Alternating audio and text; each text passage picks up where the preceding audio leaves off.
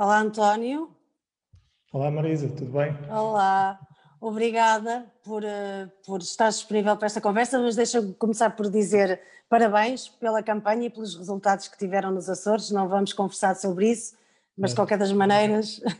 aproveito para, para te dizer que, que pronto, foi, foi excelente e, e continuamos na luta seguramente. Um, eu, eu, pedi para conversar contigo hoje um bocadinho por causa da normalização da extrema-direita por parte da direita que está a acontecer em Portugal e não é por acaso que quis conversar contigo, é porque eh, os Açores uh, estão a servir de palco, de certa forma, nesta altura, para essa uh, normalização e, portanto, são um exemplo, embora, obviamente, esta questão seja muito mais vasta do que aquilo que se está a passar nos Açores. O que nós assistimos no, nos últimos dias foi a muito secretismo, a muitas mentiras, uh, mas de qualquer das maneiras, com as direções nacionais dos, dos partidos de direita uh, a preferirem fazer um acordo secreto que envolve o Chega uh, e a sucumbirem à primeira tentativa à, à extrema-direita e, e, a normalizarem, a viabilizarem um acordo de governo regional que, que envolve a extrema-direita. A sensação que eu tenho é que, de certa forma, todo este secretismo e todas estas mentiras também são um bocado porque a direita tem vergonha deste acordo, e é normal que tenha, um, mas tu que tens acompanhado isto aí uh, em direto, e obviamente estas discussões, um, e que já tivemos a oportunidade de falar sobre isso antes, uh, uh, a verdade é que isto está muito encoberto em secretismo e em mentiras, mesmo que agora a gente já saiba qual é o acordo. Queres falar um bocadinho sobre os acordos? Sim. Bem, é verdade. Em primeiro lugar, dizer que o bloco, cresceu, é verdade, os Açores, mas isso infelizmente não foi suficiente fomos o único partido de esquerda que manteve pelo menos o número de deputados e, e, e não contribuiu para o crescimento da direita e da extrema-direita, mas a verdade é que isto não foi suficiente. E aquilo que se assistiu no imediato, no dia a seguir às eleições, foi a um conjunto de tentativas que foram bem-sucedidas, infelizmente, para se formar um governo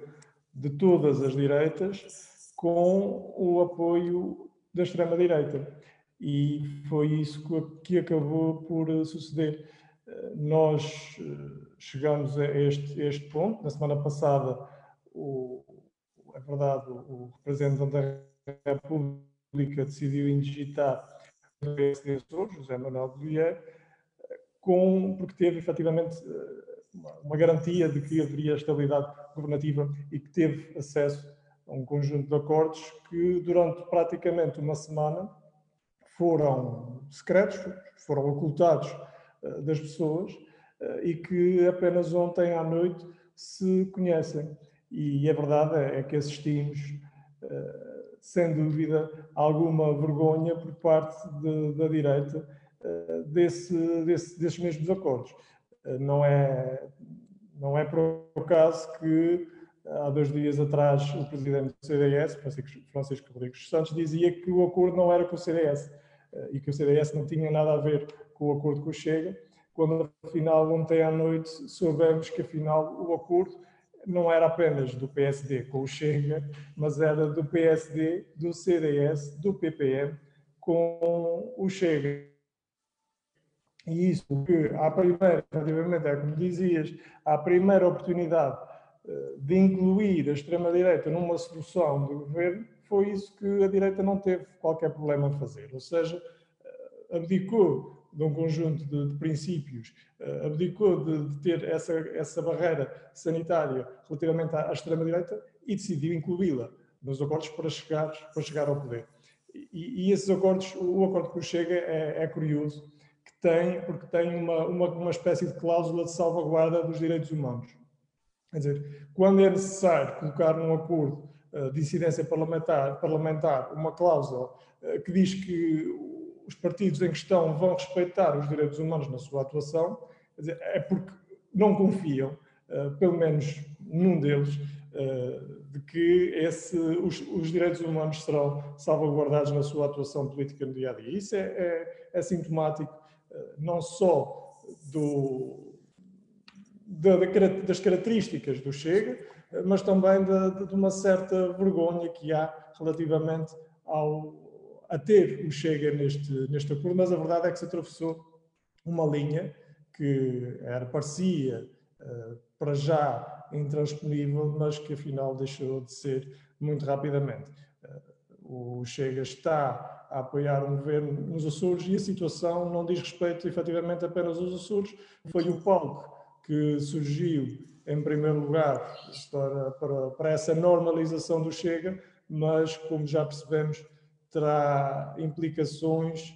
que vão muito para além da política regional, são implicações em todo o país e que, e que são, são efetivamente muito graves e que, e que a nossa democracia, que temos a temer, obviamente, pelo, por, esse, por, por esse cordão sanitário que se cobrou, a começar aqui nos Açores, lamentavelmente aqui nos Açores.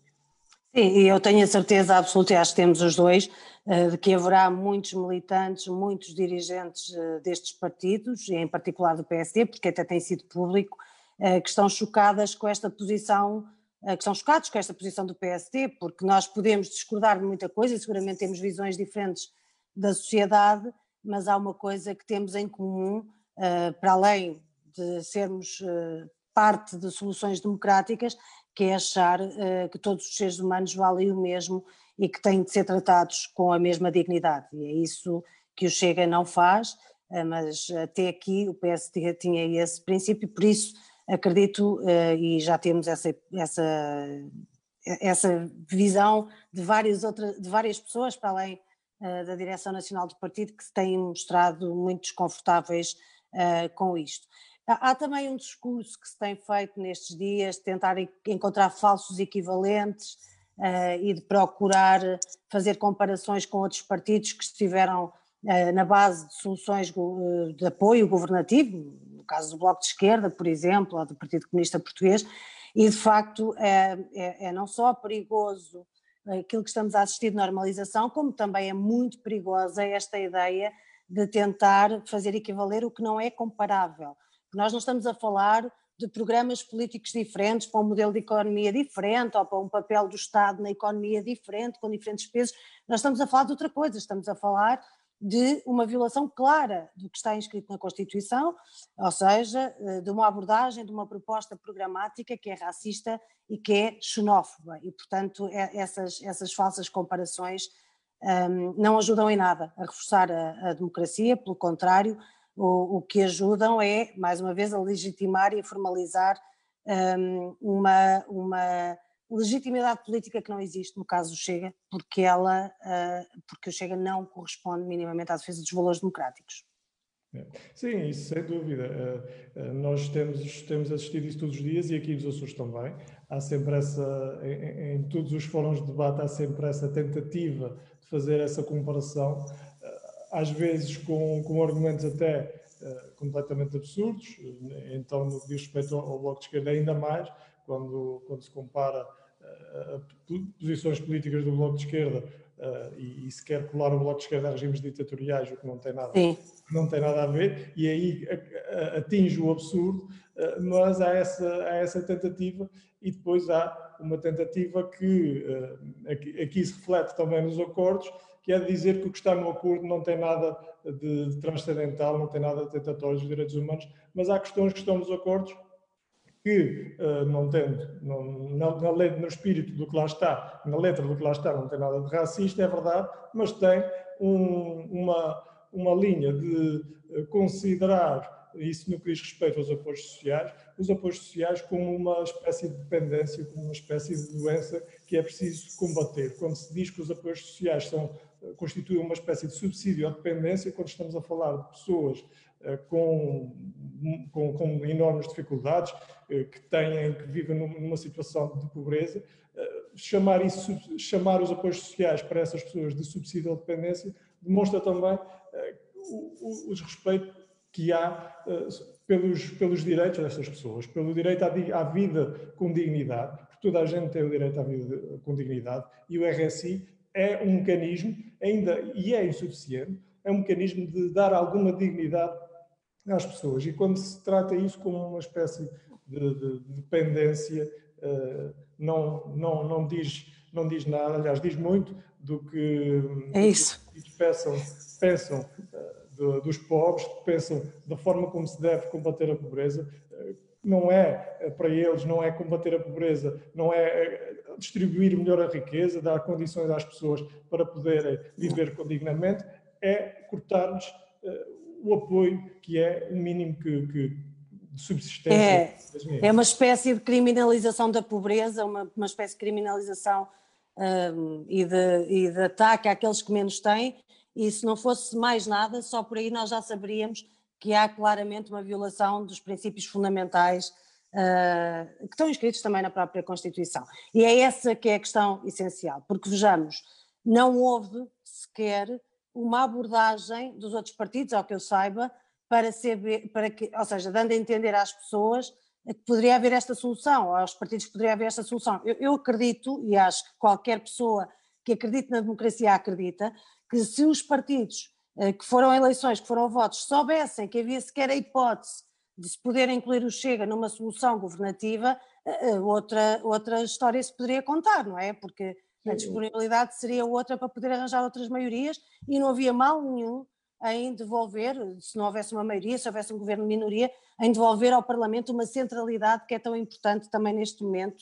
uh, e que reforça a democracia. Mas é essa a sensação que eu tenho, não sei se estou correto ou não. O, tanto o PSD como o CDS, de forma muito clara e frontal, disseram na pré-campanha uh, que discordavam de, de, uma política populista, uh, extremista de, de, de alguma direita. Uh, e isso foi dito claramente.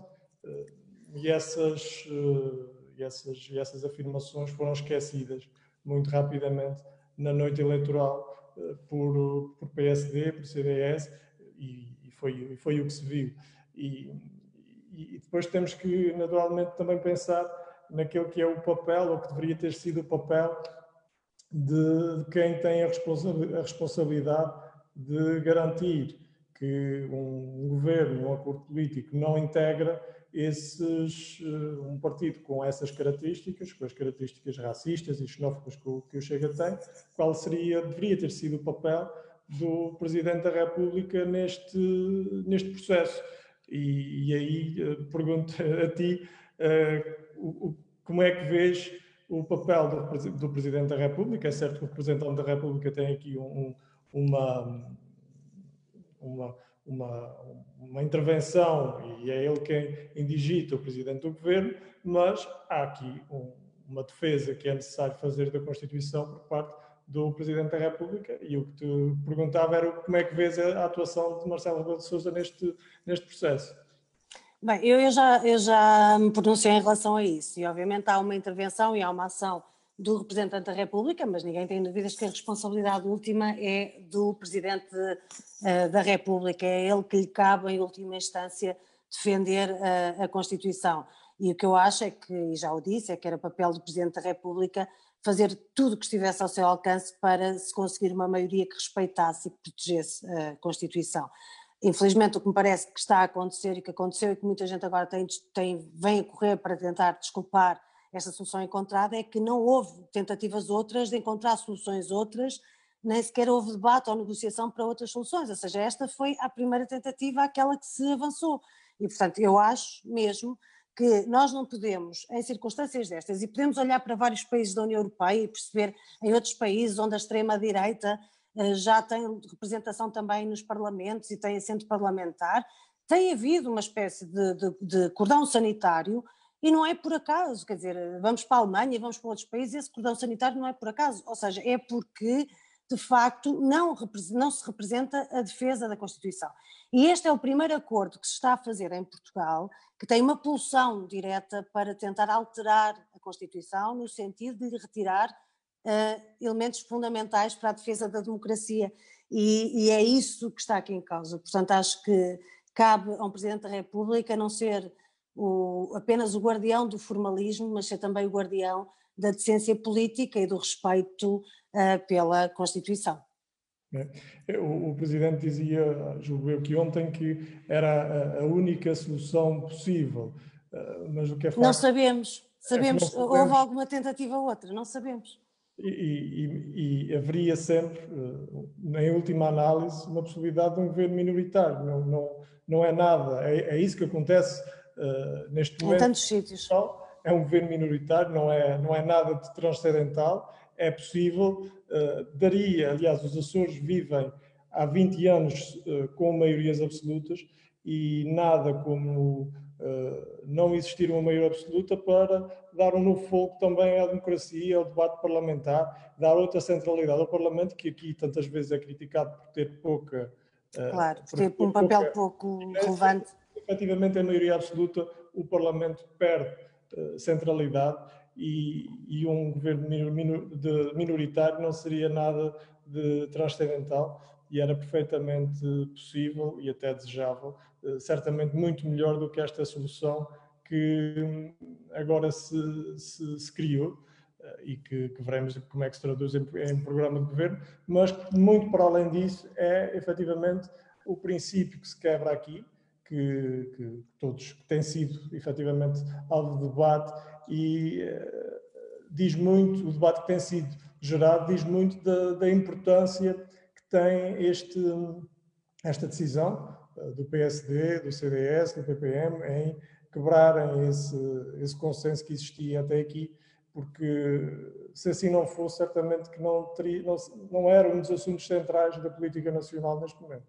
Claro, e além disso, é de facto o que estamos a assistir uh, com esta normalização da extrema-direita é mesmo a abrir a porta, a fazer depender um governo uh, de quem não reconhece os princípios da igualdade, da democracia ou até mesmo os princípios de, do direito ao Estado Social. Uh, e estes são instrumentos que estão precisamente previstos na Constituição. e é bom que se discuta, é bom que se debata. A gente seguramente vai continuar a falar sobre isto, mas é um precedente muito grave que se abre uh, em Portugal e, e esperamos uh, que haja margem para recuar e para derrotar a extrema-direita por via política. Volto a dizer, porque esta é uma questão política, é um problema político, não é um problema formal. Obrigada, António. Uh, tínhamos dito, eu tinha pedido mais ou menos 20 minutos, estamos a chegar ao fim, e uhum. aproveito para dizer que provavelmente as condições não foram assim tão boas transmissão, porque nós estamos a muitos quilómetros de distância, estou em Bruxelas, tu estás uh, nos Açores, mas pronto, uh, obrigada mesmo e vamos continuando a falar e a fazer aquele que é o debate que temos que fazer e o combate que temos que fazer, que é o da defesa da democracia, e infelizmente em Portugal esse debate é mais urgente ainda hoje do que, do que antes deste acordo. Obrigada. Obrigado, Cá estaremos. Obrigada. Obrigada. Tchau. Pode subscrever este Mais Esquerda no iTunes, no Spotify ou na sua aplicação de podcast. O mesmo acontece com os outros podcasts do Esquerda.net, como Alta Voz, com leituras longas de artigos, os Cantos da Casa, com o melhor da música portuguesa, o Convocar a História, um podcast de Fernando Rosas com convidados diferentes todas as semanas, ou ainda o 4 e 20, o podcast quinzenal da atualidade canábica.